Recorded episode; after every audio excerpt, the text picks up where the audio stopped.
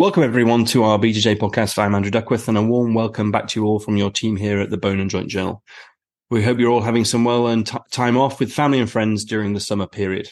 As always, we'd like to start by thanking all of you for your continued comments and support, as well as our big thanks to our many authors, authors and colleagues who have taken part in our series.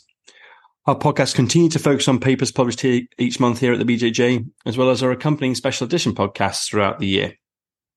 So today I have the pleasure of firstly welcoming Catherine Morgan, who is an orthopaedic registrar from Imperial, to discuss their paper entitled Pregnancy, Parenthood and Fertility in the Orthopaedic Surgeon, a Systematic Review, which has been published in this month's edition of the B J J. Welcome, Catherine. It's great to have you joining us today. Oh, thank you so much for inviting me.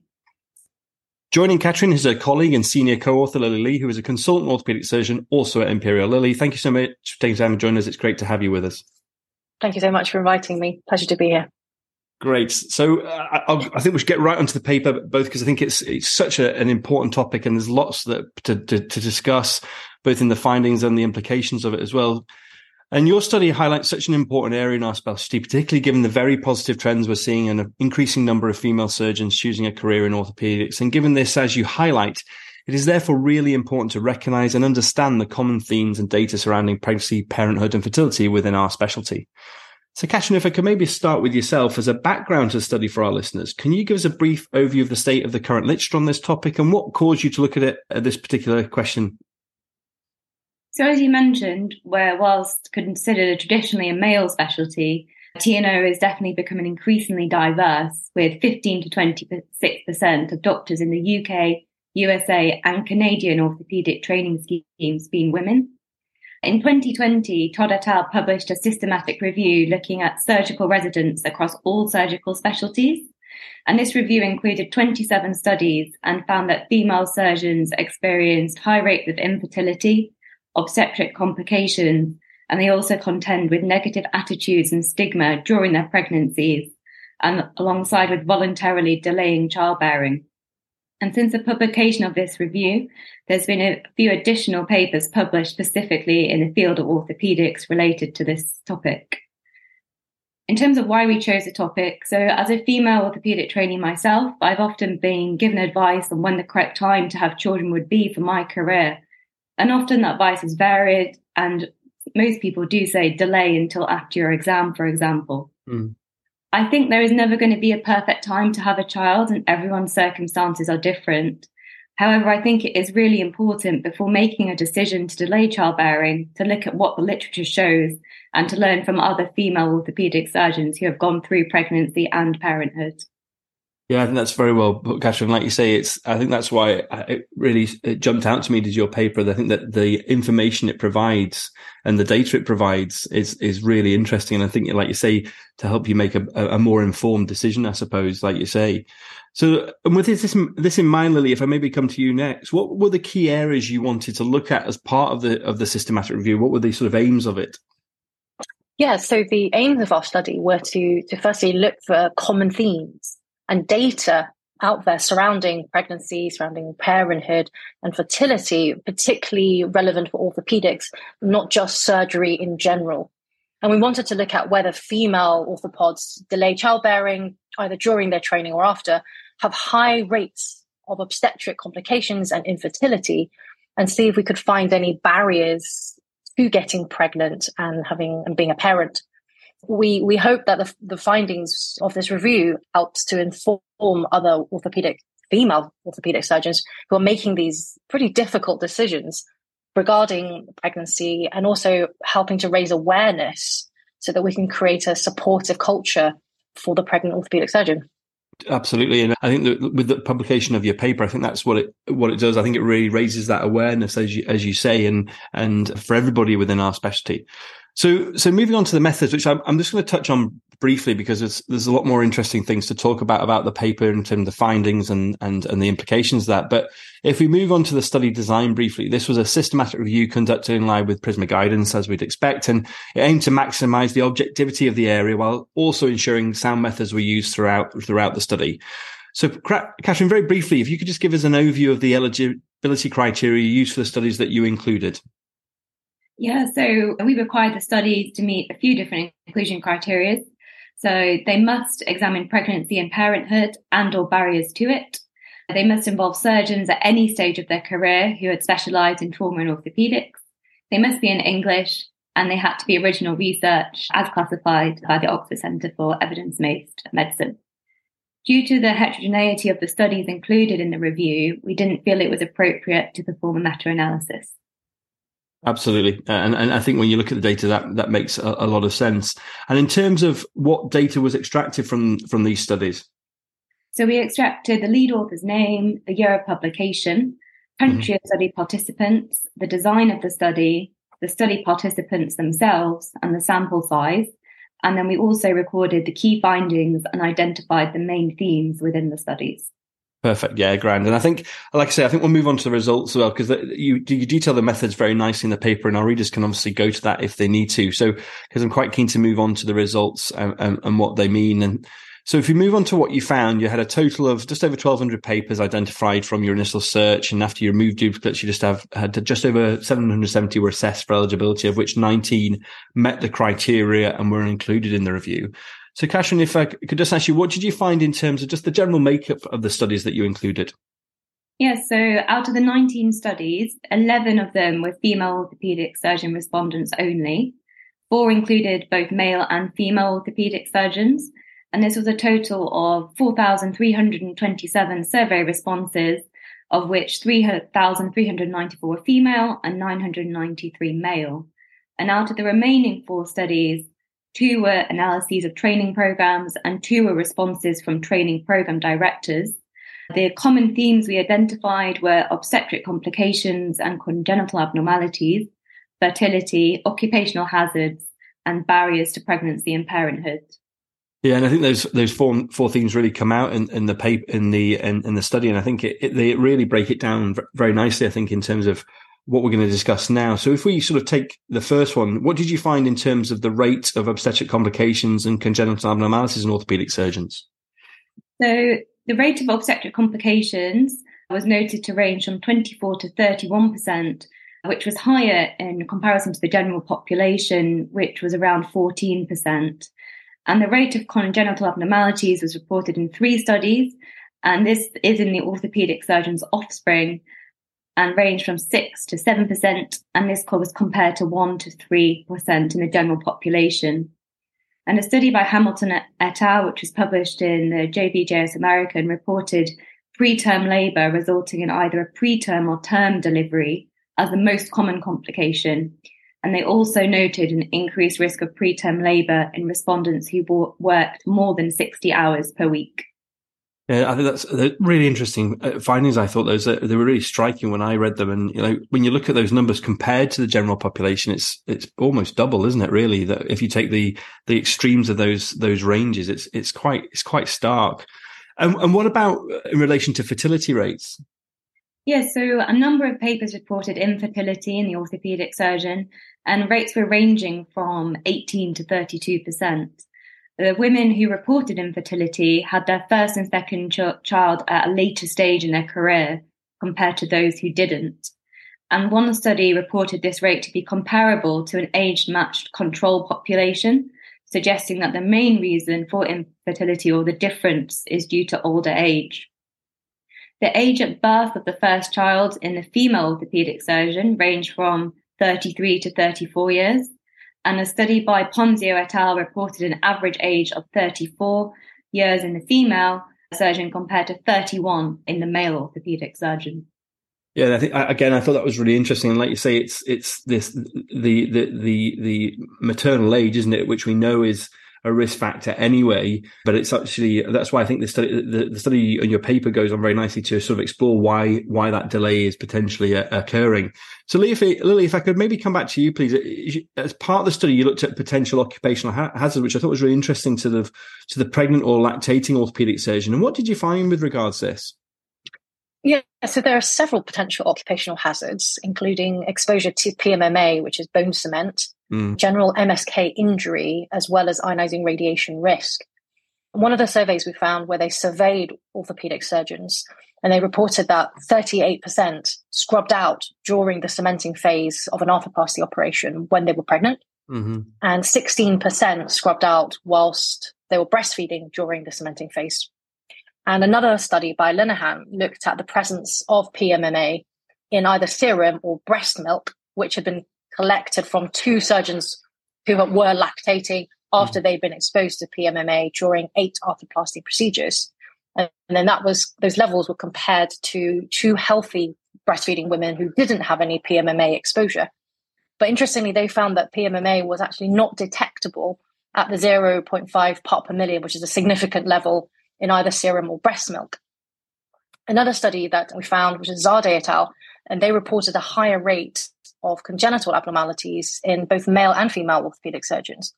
However, they compared to a group of age-matched obstetricians and gynecologists, and they were then further divided into two subgroups based on how much routine X-ray exposure those groups had.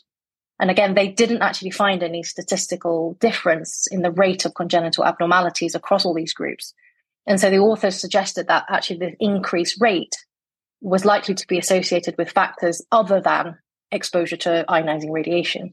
Yeah, I thought that, that was interesting, wasn't it? And and, yeah. and in some ways, uh, potentially reassuring, but it, it's, it's limited data, isn't it? But you just, yes. it, it was it, it was interesting that I thought, because it's it's probably, it was maybe a misconception I had, because I would have assumed the opposite of what of what they showed. And and so moving on from that, Leah, and I think this is one of the really interesting, re- I mean, that's all very interesting, but I think a really interesting bit is when you looked at the t- you, what you found in terms of the barriers to identify to pregnancy and childbearing within orthopedics, because I think this really highlights some important issues, and and I suppose as well what we can really do something about in many ways.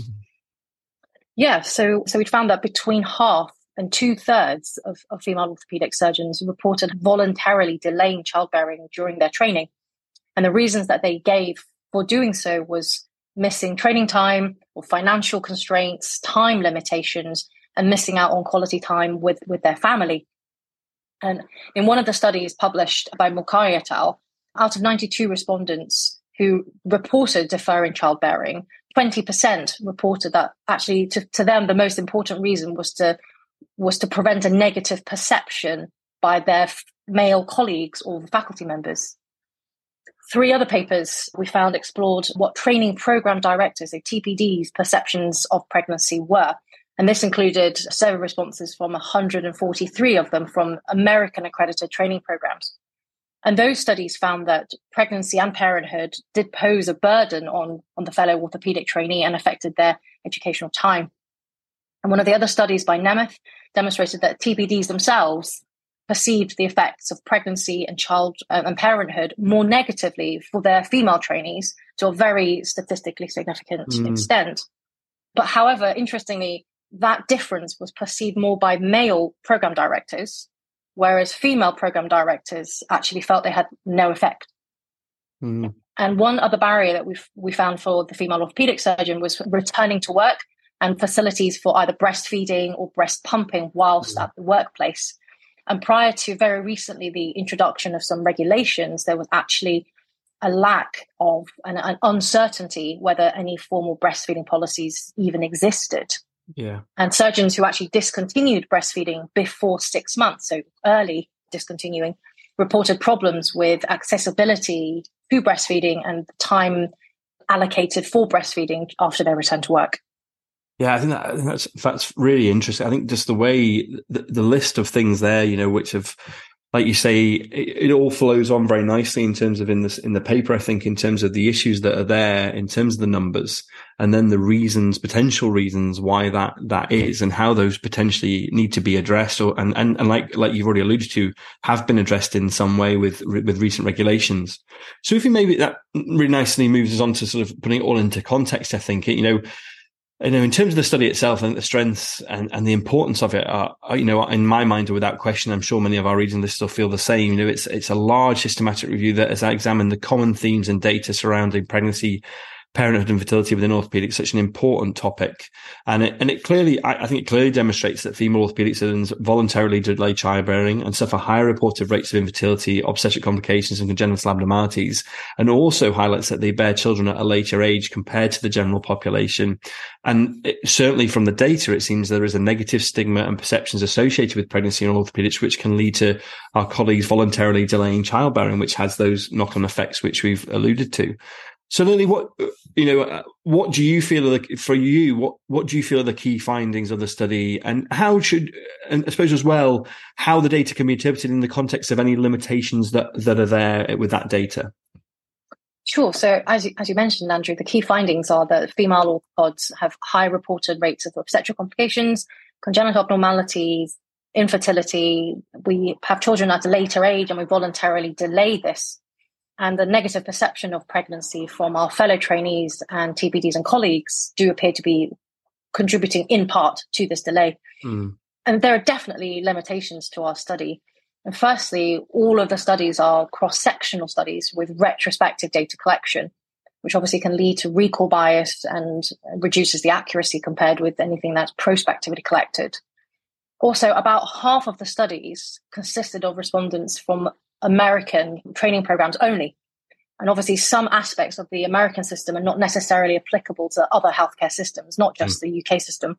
Mm-hmm. However, we believe that actually important themes are transferable.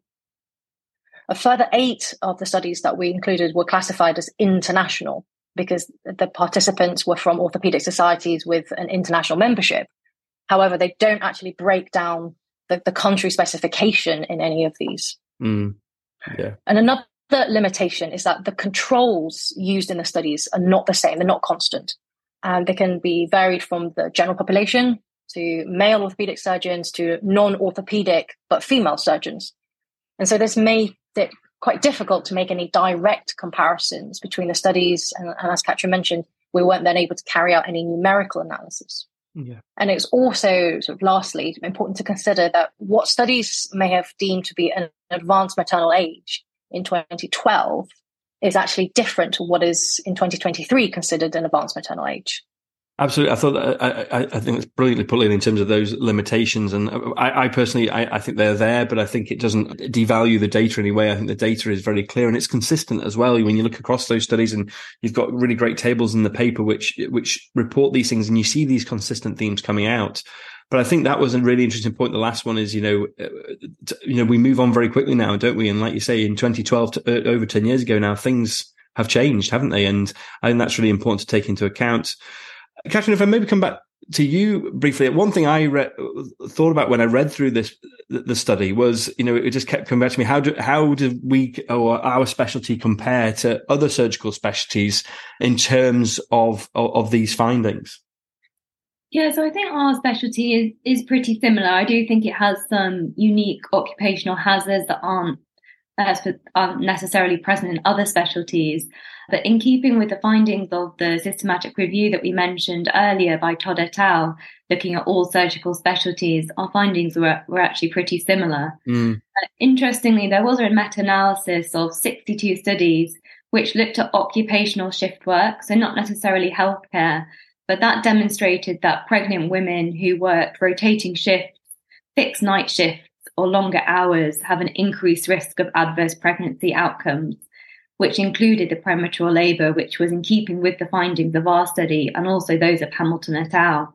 Mm. And I think this has also led to the development of guidelines from societies such as the British Orthopaedic Association, with guidance on, you know, when they would recommend a pregnant trainee coming off the on-call or shift night shift rota, for example. Absolutely, absolutely, and I think I think, like you say, that that guidance is very much, was very much needed when it came in, and I think it's it's very clear the the impact that has of the, on those shift patterns. And I think having that guidance is so important for our trainees and and for and for our, our consultants alike, you know, who are in that situation. And I think, Lily, if I could maybe come back to you though, just we won't, you just mentioned about the occupational hazards in our specialty, which you told us about. How do you interpret these? And do you think, you know, does the current guidance or does any changes to guidance that we need to maybe implement in relation to that, do you think? Sure. So the thing is, we, there's little to no evidence to support increased risk to the pregnant surgeon. However, that's probably because research hasn't been carried out in this area because yeah. of the potential or theoretical risk to either the, the pregnant person or to the unborn child. Not that, that it's not that there is no evidence for it. Yeah. And P M M A, we know, can be fetotoxic at high levels. However, it has been shown that these levels can be reduced if we use pre-packed vacuum mixing systems. And I think many, many hospitals, certainly in the U K, do do this. Mm. and you have this an increased distance as well. So you stand further away from the vapor source um, when you're doing an arthroplasty. However, data actually sort of demonstrates this lack of consensus amongst female orthopedic surgeons, whether they should remain in the operating theatre during the cementing part or not.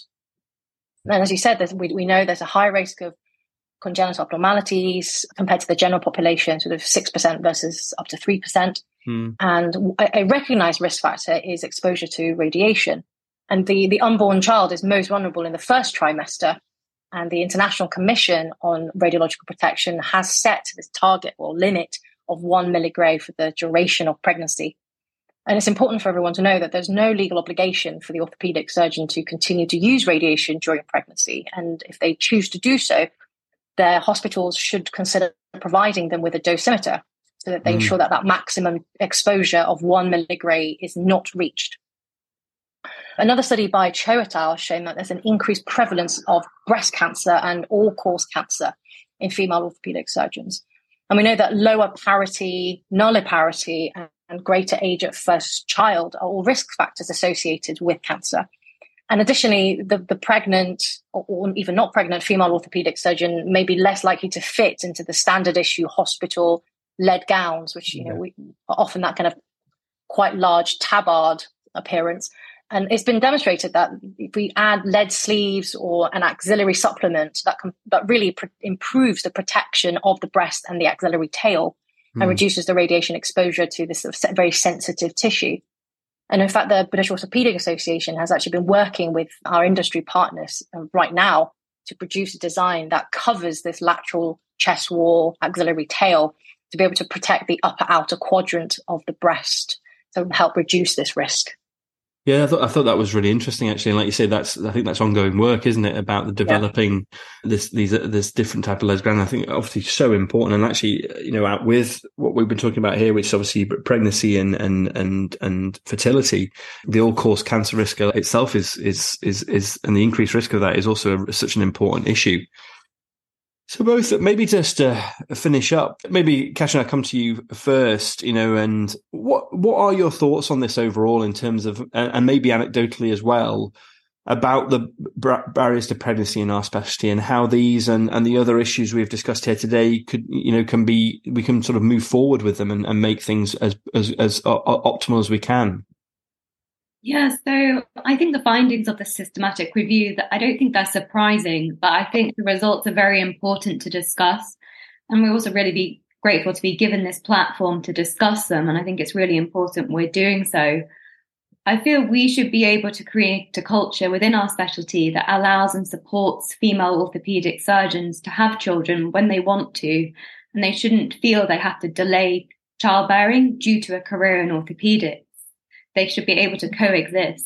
Yeah. And there remains an urgent need for more recognition of issues surrounding pregnancy and childbearing to change this perception and to create a more supportive environment for the female orthopaedic surgeon.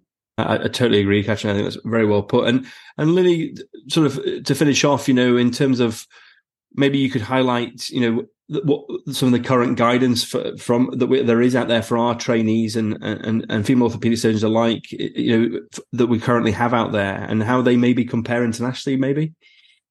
Yeah, so societies in the U K, so the B O A, and in North America, they have the Ruth Jackson Orthopedic Society, and they're based really leading the way with publishing gu- lots of guidelines on how to support orthopedic surgeons through pregnancy. And as with, with the breast cancer and the, the axillary protection we just talked about. And also the Royal Australasian College of Surgeons is following suit in their up-to-date twenty twenty-two to twenty-six strategic plan. And I, and also for our local listeners, the B O A does publish guidelines, actually also for educational supervisors and clinical trainers. And it's it's a really invaluable resource that addresses topics such as we've talked about, occupational hazard, breastfeeding, flexi working and returning to work following pregnancy, and I think it's worth a listen. Absolutely, absolutely. Well, well, well, both. I'm afraid that that's all we have time for today. But a, a really, a sincere congratulations on, on what I think is an outstanding study, and I, I, I thank you both so much for not only taking the time to join join me today, but I think for highlighting such an important area for our specialty and, and really highlighting how we can improve the support and the environment for our colleagues moving forward. And I think it's been great to have you both with us today. I really appreciate it. And to our listeners, we do hope you've enjoyed joining us, and we encourage you to share your thoughts and comments through social media and the like. Feel free to tweet or post about anything we've just here to, discussed here today. And thanks again for joining us. Take care, everyone.